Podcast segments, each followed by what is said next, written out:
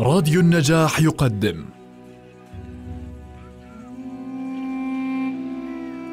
المسلسل الإذاعي صلاح الدين الأيوبي للكاتب وليد سيف والمخرج حاتم علي.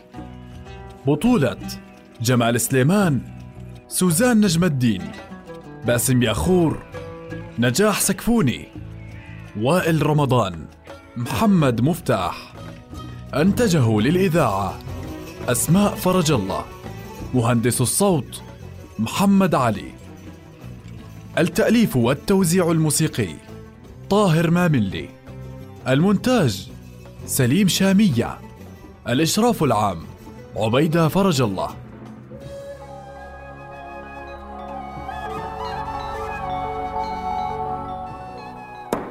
حين أعود لزيارتكم في المرة المقبلة أريد أن أرى صلاح الدين يسابق أخويه وأباه ويلتقط المنديل من العصا ويفرغ يديه من زمام جواده دون أن يختل توازنه أتسمع هذا أيها الفتى؟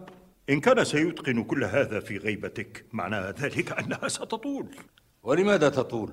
لا يحتاج إلى أكثر من شهر ليتمكن من ذلك أليس كذلك أيها الفتى؟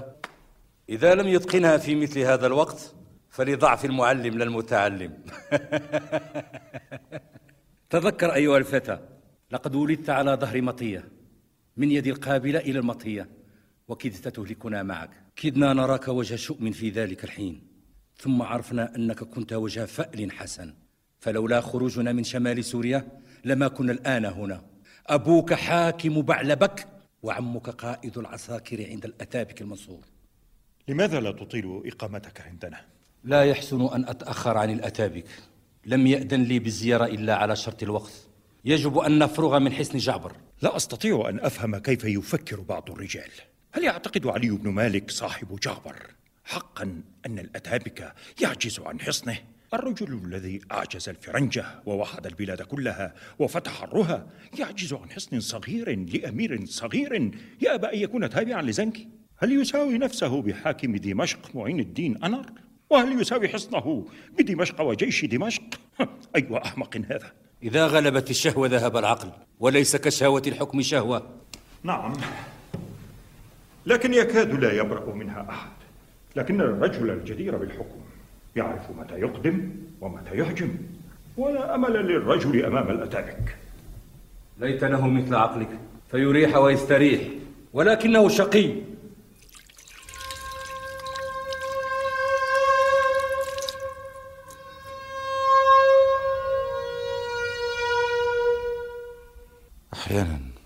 اتصور حالنا مع الأقدار كحال راكب السفينة التي يقودها غيره.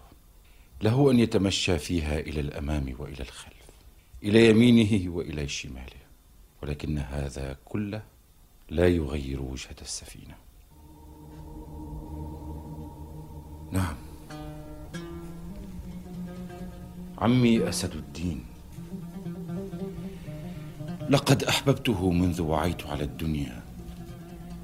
كما لم أحب أحدا قط. وكان أول من رأى في مستقبلا. لم يره بي أبي ولا إخوتي ولا حتى أنا نفسي. كنا مثال الرفيقين المفارقين. نفترق فيما يجمعنا. ونجتمع فيما يفرقنا. أنا أكتم ما في نفسي. وهو يفيض بما في نفسه. أنا أقبل على الدنيا بحذر. أما هو فيعبها عبا أنا أقدر ثم أقدم. أما هو فيقدم ثم يقيم عمله. أنا أنظر في بواطن الأشياء وفيما وراءها وهو يثق بما يسمع ويرى ويلمس ويتذوق. أنا أتحرى الفارق بين نوازع النفس وغاياتها وبين غايات الأمة التي ولانا الله أمرها. أما هو فلا يعرض له الأمر. لقد كان مثال المقاتل العظيم الذي لا يجد وقتا للسؤال. لعل هذه الفروق هي التي وحدت بيننا. كأن أحدنا كان يجد في الآخر ما يحب أن يستكمل نفسه به. فكنا واحدا في نصفين. كحال اليوم لا يكتمل إلا بنهاره وليلة.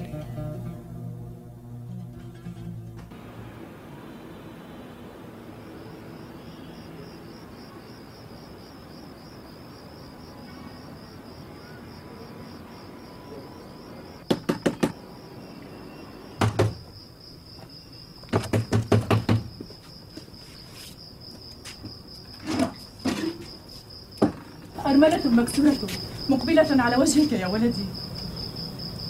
أبشري يا عم أبشري. تفضلي تفضلي ادخلي.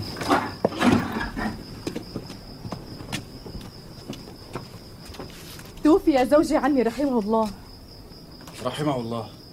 ولم يترك لي غير ابنتي وغرفة نعيش فيها وله في حانوت أخيه حصة صغيرة فلما قدر الله وفاته أنكر أخوه حقنا في مال زوجي. وهو الآن يريد أن يخرجنا من البيت ليكريه وهو ذو مال كثير. وقد دلني الناس عليك وذكروا نخوتك ومروءتك وقالوا لن يرد عليك حقك غير الأحداث. ولماذا لم تذهبي إلى القاضي؟ لم يكتب زوجي رحمه الله كتابا بينه وبين أخيه لأثبت به حقي وحق ابنتي المسكينة. لا حول ولا قوة إلا بالله العلي العظيم. لا عليك يا عمة. دليني على اسم الرجل ومكانه.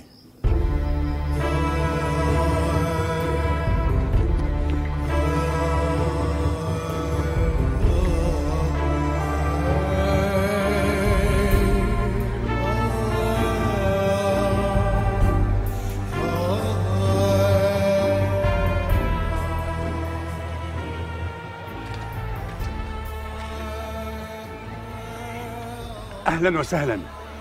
قماشة ممتازة. وصلتني حديثا. تدفئ في البرد وتقي في الحر. ما شاء الله ما شاء الله. دافئة في البرد وباردة في الحر. يعني أنها من الجنة. إي والله هذه صفة الجنة. لا يذوقون فيها شمسا ولا زمهريرا. ظريف ظريف والله. والآن ماذا يطلب السادة؟ من السادة؟ لا أرى سادة هنا. أها أنتم سادة؟ نحن من الأحداث يا رجل ألا تميزهم؟ انظر سروال الفتوة حزامها والخنجر والآن أيها الفتيان ذنوا لي آه، فعندي عملي وتجارتي. ليس من اللائق أن تدير ظهرك لأحداث دمشق وهم يحدثوك ولم يعلموك الأدب. اطلقني ماذا تريد؟ أنا أنا أخرج زكاة اسأل عني. من مالك؟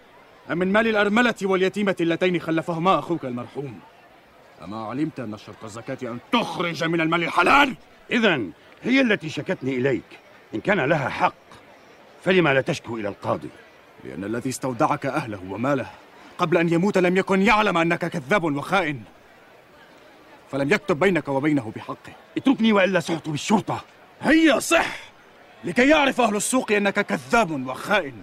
تأكل أموال الأرامل واليتامى. فكيف تفعل إذن بمن تعاملهم بالبيع والشراء؟ ولا ننصت جيدا. قدرنا حانوتك هذا بعشرة آلاف درهم.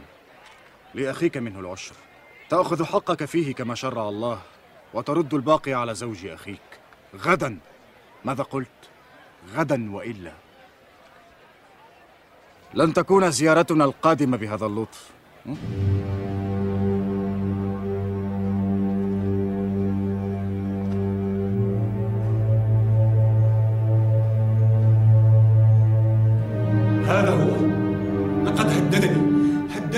بخنجره إن لم أدفع له مالا وجذبني من ثوبه.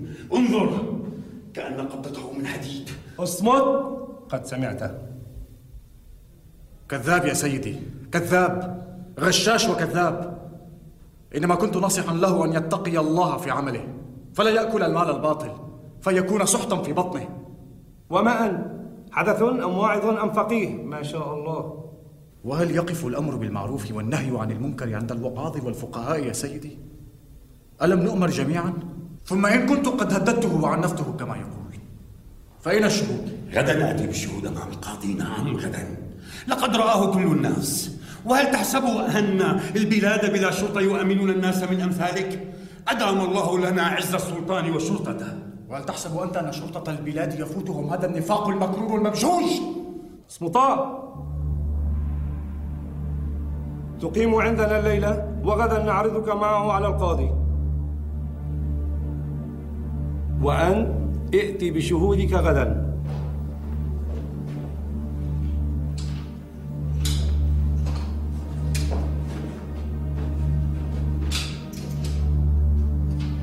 سيدنا الشيخ هنا؟ أنت ال... نعم يا سيدي أنا مراد فماذا جاء بك إلى هنا؟ الذي جاء بسيدنا الشيخ. قد يجمع الحبس بين التقي والشقي. على رسلك يا سيدي الشيخ على رسلك. وتتفصح أيضا فصاحة العلماء. نتلقط من أثاركم يا سيدي. لا والله لا والله ما جاءت بي قبيحة يكرهها الله وتنكرها علي. وما هذا بخلق الأحداث يا سيدي؟ ولكن ما الذي جاء بك أنت إلى هنا؟ خطبة خطبتها في واحد من المساجد. خطبة تورد صاحبها السجن؟ حملت فيها على عسف السلاطين بأسهم على رعاياهم وقعودهم عن الجهاد وموادعتهم للعدو. وما شاع عنهم من القبائح والمنكرات خمرة ونساء و... أتضحك على ما نحن فيه؟ تعني الحبس. الحبس للرجال يا سيدي. وما ينبغي أن يكون لغير اللصوص والزعر والدعار ولكنه آخر الزمان. ألا يخشون الله في هذه الشيبة؟ لو كانوا يخشون الله لكنا في حال غير هذه الحال.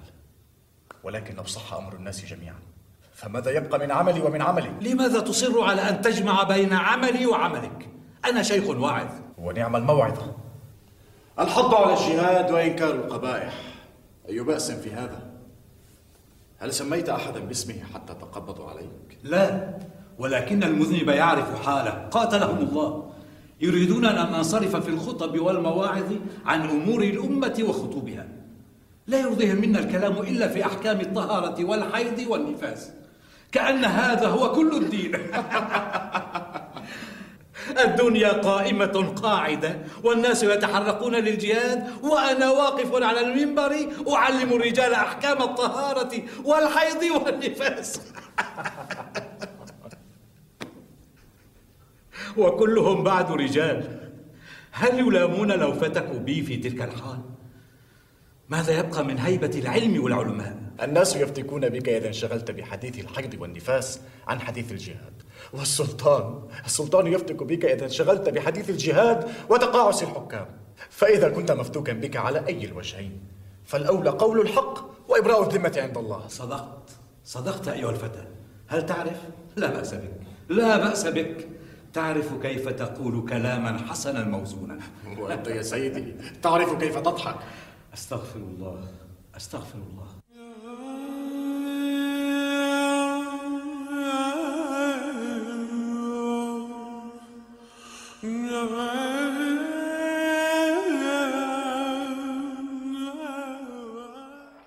تفضلوا. أهلا وسهلا. تفضلوا. تفضلوا. أهلا وسهلا. حرير. أجمل الألوان. أفضل الأنواع. تفضلوا. أهلا وسهلا. وصل منذ يومين فقط. حرير من أجمل الألوان.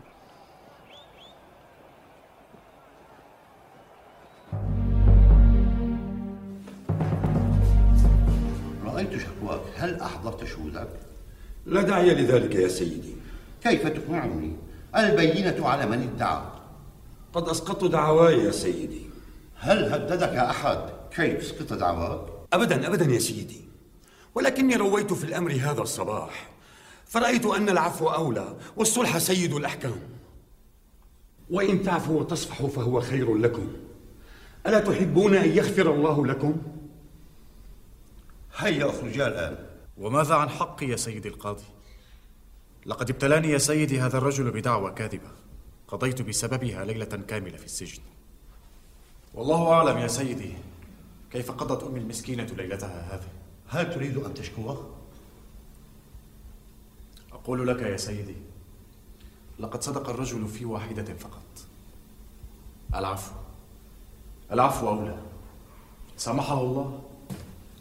سامحك الله يا أبا الحسن. بإذنك سيدي.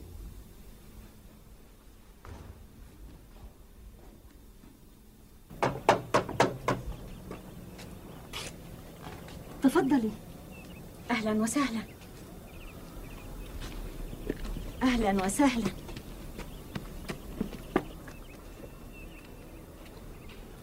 حماك الله يا ولدي من كل سوء وفرج الله عنك كما فرجت علينا. هذه الحلوى صنعتها بيدي لك ولهذه السيدة الطيبة. لماذا تكلفت هذا يا زينب أم علي رحمه الله؟ مات ابن عامين. رد عليك حقك يا أم علي؟ أجل رده كله وترك لي البيت. وقال أخبري مرادا والأحداث أن يردوا علي تجارتي كما رددت عليك حقك. كاد يبكي وهو يتوسل. ويناشدني الله. يقول خرب بيته وامتنع الناس عن حانوته. إنما أردنا الحق. لا قطع الأرزاق. تفضلي يا عمة تفضلي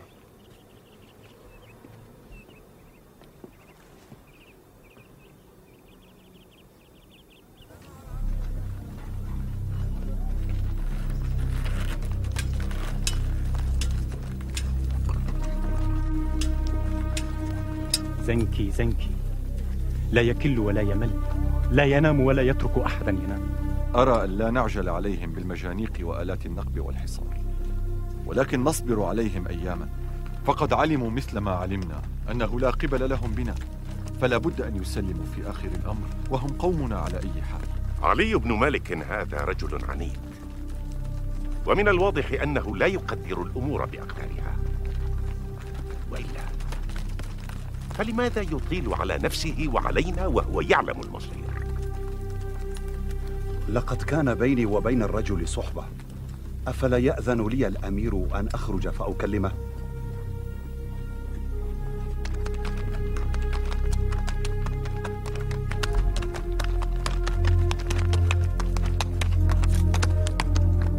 أريد أن أكلم الأمير علي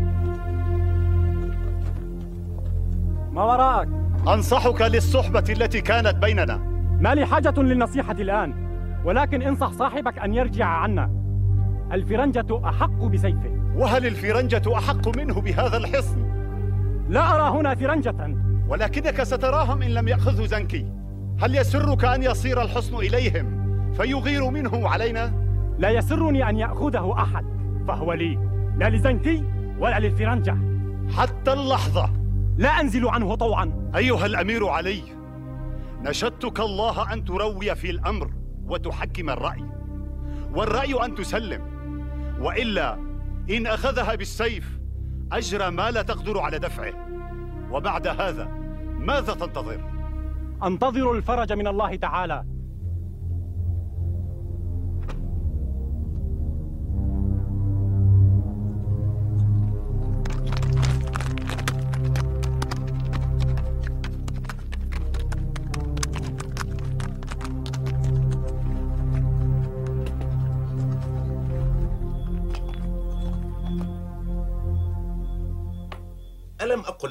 إن الرجل عنيد.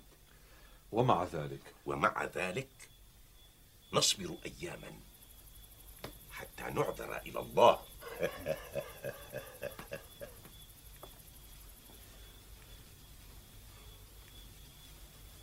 ما بك؟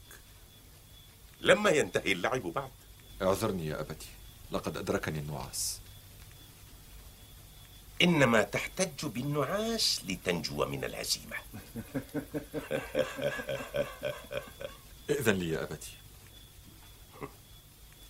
لك الإذن. الشباب لا يقدرون على السهر والكهول يصبرون. أنت من دون الخلق يا أبي لا حاجة لك بالتأسف على الشباب فهو لا يفارقك. إذا لا يحق لي أن أقول كما قال النابغة الذبياني ألا ليت الشباب يعود يوما فأخبره بما صنع المشيب؟ الشباب يا سيدي معنى في النفس فيظهر في الجوارح فما يزال الشاب شابا حتى يقول اكتهلت فيظهر عليه.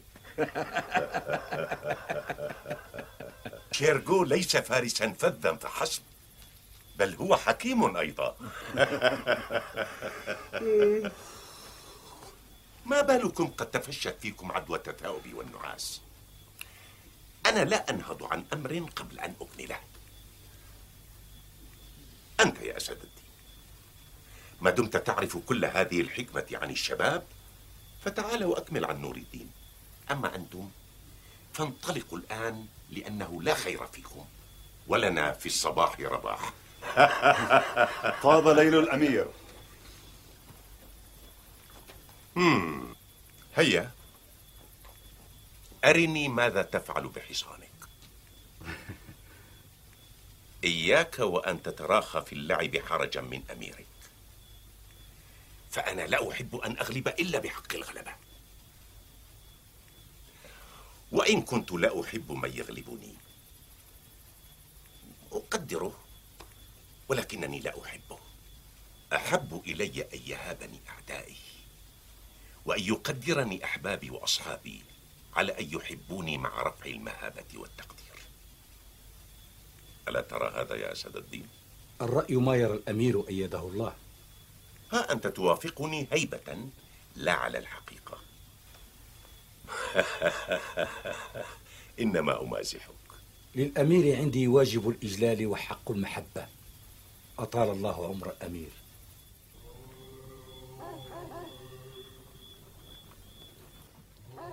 أرقدا لن أحتاجكم حتى الصباح. ليلة جميلة. يكاد المرء يظن بالنوم فيها. ولكن النوم سلطان على السلطان. أين الخادم؟ بين يديك يا سيدي. كيف تترك المكان قبل عودة مولاك؟ ألا تقعد حتى يعود؟ العفو يا سيدي حاجة ألمت بي. قد كثر اعتذارك يا برنقش وهذه علامة سوء. فلا يكثر الاعتذار إلا لكثرة الأخطاء. العفو يا مولاي. صب لي كأسا من الشراب. نوما هنيئا يا سيدي.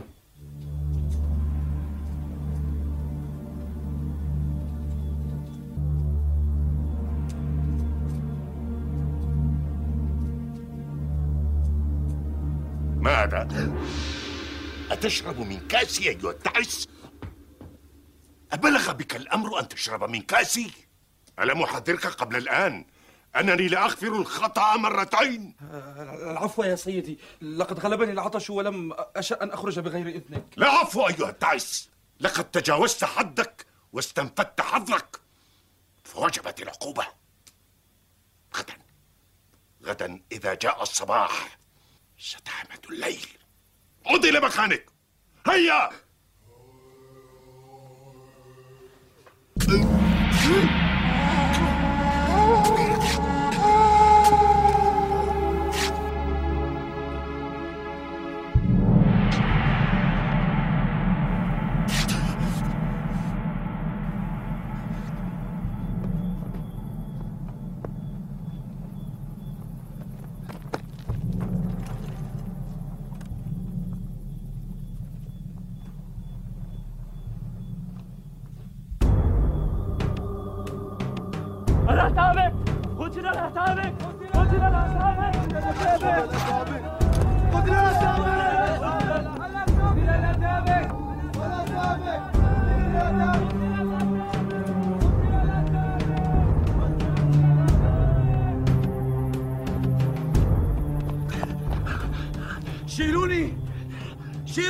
شيلوني لقد قتلت الأتابك!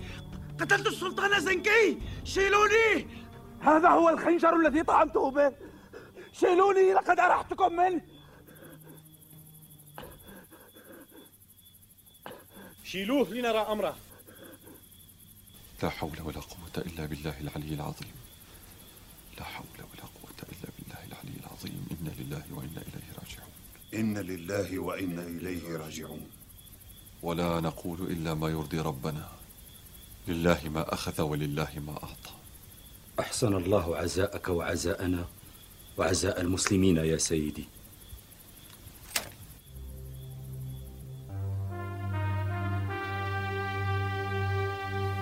على عظم مصيبتي يا سيدي لا يحسن بنا البقاء هنا ساعة واحدة فلا يلبث الخبر أن يسري سريان النار في الهشيم فيعظم الخطر. والرأي يا سيدي أن نمضي الآن إلى حلب. أقدر أن هذا ما يريده الملك الشهيد. سيدي الأمير.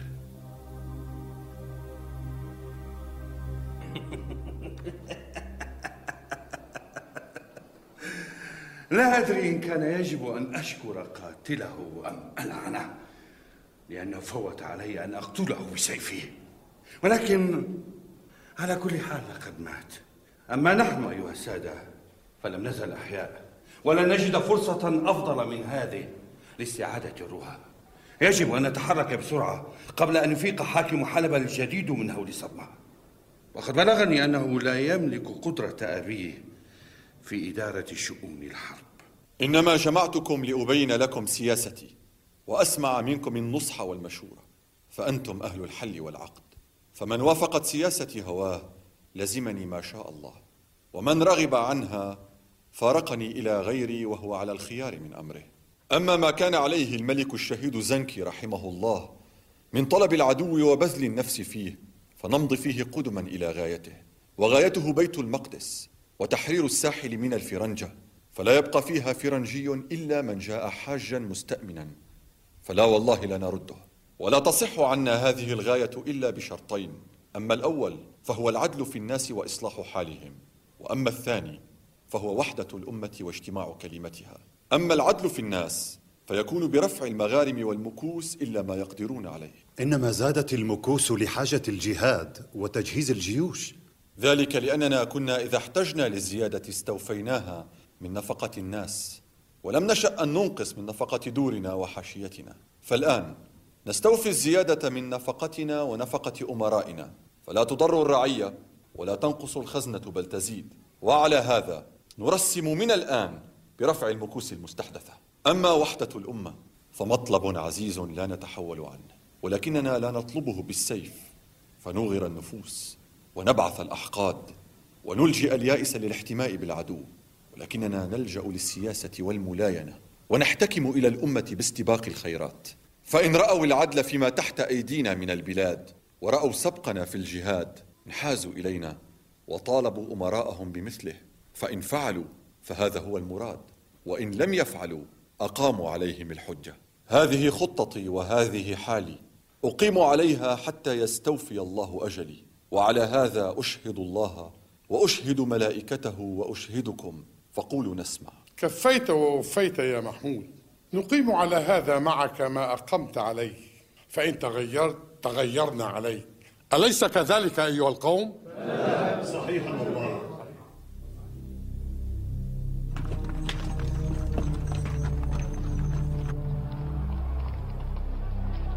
احذر. إذا كانوا قومنا فلماذا يحاصرون مدينتنا؟ ولماذا نتجهز لهم؟ لقد كانت بعلبك من أعمال دمشق قبل أن يأخذها الملك الشهيد زنكي لنقاتل منها الفرنجة. وهم يريدونها الآن. وواجبي أن أدافع عنها حتى يحكم الله بيننا بالحق والخير. ووالله لا أريد لهم السوء أكثر مما أريده لنفسي. إنهم كثر يا أبتي ومعهم كل تلك المجانيق والآلات ونحن في حامية صغيرة. ما أشبه الليلة بالبارحة إلا أننا كنا هناك مع الملك الشهيد زنكي. محاصر المدينة بجيش ضخم كهذا وكانت حاميتهم هنا انقلب الحال الآن فهل ينتهي حصارهم لنا إلى ما انتهى إليه حصاركم لها مع زنكي في ذلك الوقت؟ ألم يأذن بقتل الحامية بعد تسليمها؟ ما الذي يمنع صاحب دمشق الآن من ومن ذكر التسليم؟ لا أحد ولكن النتيجة محققة إذا لم تصلنا النجدة من الأمير نور الدين في وقت قريب لكل رجل صفاته معين الدين أنر رجل لا تعوزه الحكمة ولا يستبد به الغضب. يخاصم بقدر ويصالح بقدر ويقدم السياسة على السيف إذا وسعه ذلك. وهذا ما يجعلنا على مذهب واحد.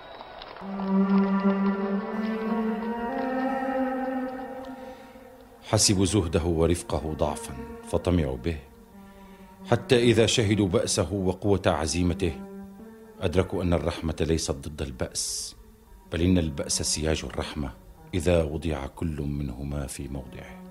وإذا خلا الناس من الرحمة كانت بطشا وظلما وإذا خلت الرحمة من البأس كانت تفريطا وضعفا. والزهد صنو الجهاد الحق. الإنسان إذا خلت نفسه من الدنيا أقبل على الجهاد إقبال من لا يخشى الموت. وهكذا كان نور الدين رحمه الله. وقد شاء الله تعالى أن تتصل سيرتك بسيرته فلا ترجح إحداهما على الأخرى. لا ريب. على الرغم مما خالط آخر تلك الصلة من فتور وخلاف. هذه مسألة أخرى لكنها لا تثلم الجوهر. وتذكرنا في آخر الأمر أننا بشر كغيرنا نخطئ ونصيب. وقد نقف مواقف لا نعرف معها الخطأ من الصواب. مهما طال بنا العمر أين زنكي؟ أين زنكي الآن؟ هل سيطلع لي من الجحيم؟ انظر زنكي هذه هي مدينتي كنت تظن أنك ستأخذها إلى الأبد؟ ولكن عساكر المسلمين اعتصموا في القلعة المدينة هي الجزء الأسفل يا سيد إلى متى ستصمد هذه الخلعة؟ إلى متى؟ سنقتلهم جميعا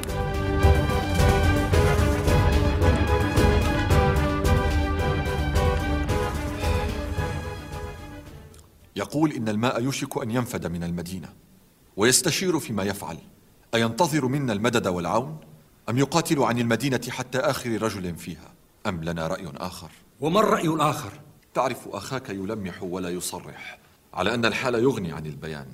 فإن لم نرسل إليهم الماء والمدد فلا قبل لحامية المدينة بعسكر معين الدين. فإما أن يهلكوا دونها وإما أن يفاوضوا على التسليم. إذا ننجدهم يا سيدي. السلام على الأمير ومقدميه. الرهى أدرك الرهى يا سيدي. جوسلين اللعين. اجتاح المدينة على غفلة فقتل وأسر وسبى ونهب. أخذ القلعة؟ لا لم ينل منها. الحامية اعتصمت فيها وتعاهدت ألا تسلم حتى يموت آخر رجل فيها. إن لم يأخذ القلعة فلم يأخذ المدينة حقا. أسد الدين. لا نبيت الليلة في حلب ولا نقف حتى نصل اللعين. ونرسل إلى الأمير الياغسياني بأن ينصرف عن قتال أمير أنطاكيا ويوافينا بعساكره عند الرهى فلنفهمهم أن والدي الشهيد زنكي رحمه الله وإن مات فإن الأمة لم تمت معه وأنه لا مطمع لهم فينا بعد موته.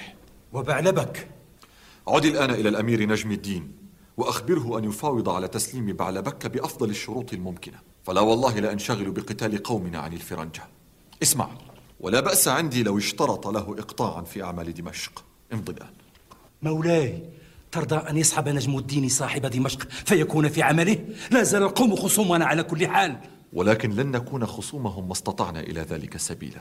معين الدين رجل حصيف فإذا أمن منا صرفه همه معنا إلى قتال الفرنجة وهذا هو الهدف.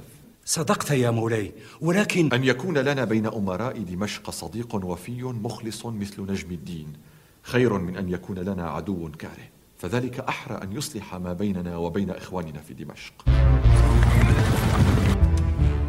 لا نملك العدد ولا العدة لاقتحام الخندق ونقب السور لنا عليهم حليف أفضل من أمير أنطاكيا الجوع إلى ما ستكفيهم الموت.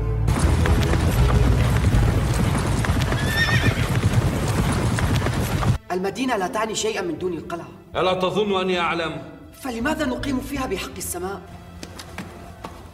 أمير حلب يزحف بجيشه.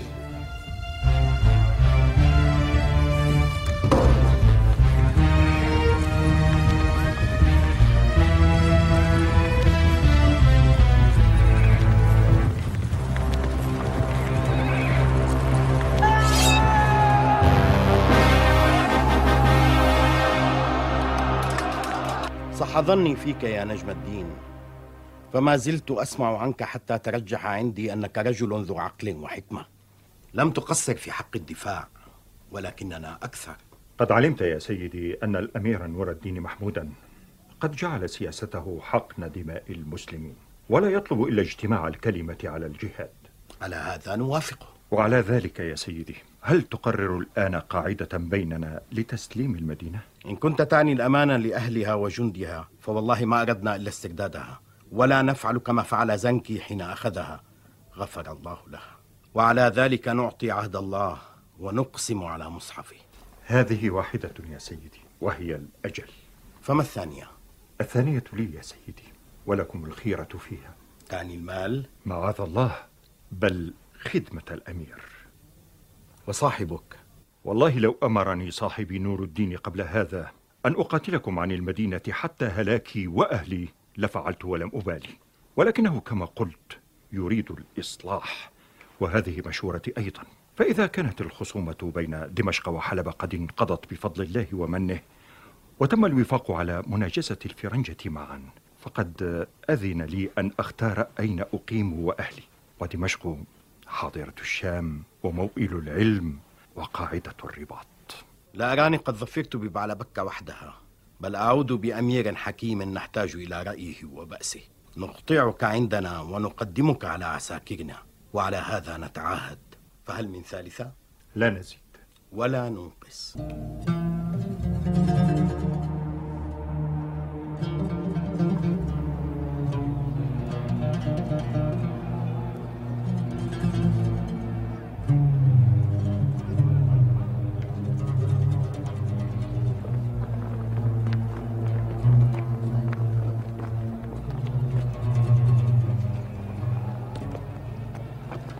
سمعت بجمال الدمشقيات ولكني لم أقدر أنهن بهذا الجمال هيا أفسد أخلاق أخيك الصغير وهل صار حب الجمال فسادا؟ وأين غض البصر؟ إنما هي النظرة الأولى لو توقفنا عندك لأتبعتها بالثانية والثالثة والرابعة هل تزعم أنك لم تنظر كما أنظر؟ على الأقل أداري أمام أخي الصغير أخي الصغير لم يعد صغيرا ماذا لو لم تكن متزوجا وقد صار لك ولدان؟ انتظر حتى نرجع إلى البيت فأقص على زوجتك. بل أنا أقص عليها. وقد أبيح لنا من النساء أربع وأحسبه في هذا الزمان واجبا. فنحن الآن في جهاد وبحاجة أن نكاثر الفرنجة. الله أكبر. ما أسرع ما جعلت حب النساء بابا من أبواب الجهاد. فإذا قام الصريخ ودع النفير ودقت الطبول والكاسات خرج الناس إلى العدو بالسلاح. وخرج شاهنشاه إلى امرأة يتزوجها نكاية بالعدو. فإذا علم العدو بذلك انخلعت قلوبهم وارتدوا على أدبارهم خائبين. لم أرى صلاح الدين يضحك مثل هذا الضحك. لأنه ما رأى منك مثل هذا من قبل. بل هي دمشق. ويجوز أن يخبر عن المبتدأ بخبر واحد وهو الأصل نحو زيد قائم أو بأكثر. كقوله تعالى وهو الغفور الودود ذو العرش المجيد فعال لما يريد. ونهى الإسلام عن التنازع والاختلاف. فقال الله عز وجل في سورة الأنفال ولا تنازعوا فتفشلوا وتذهب ريحكم.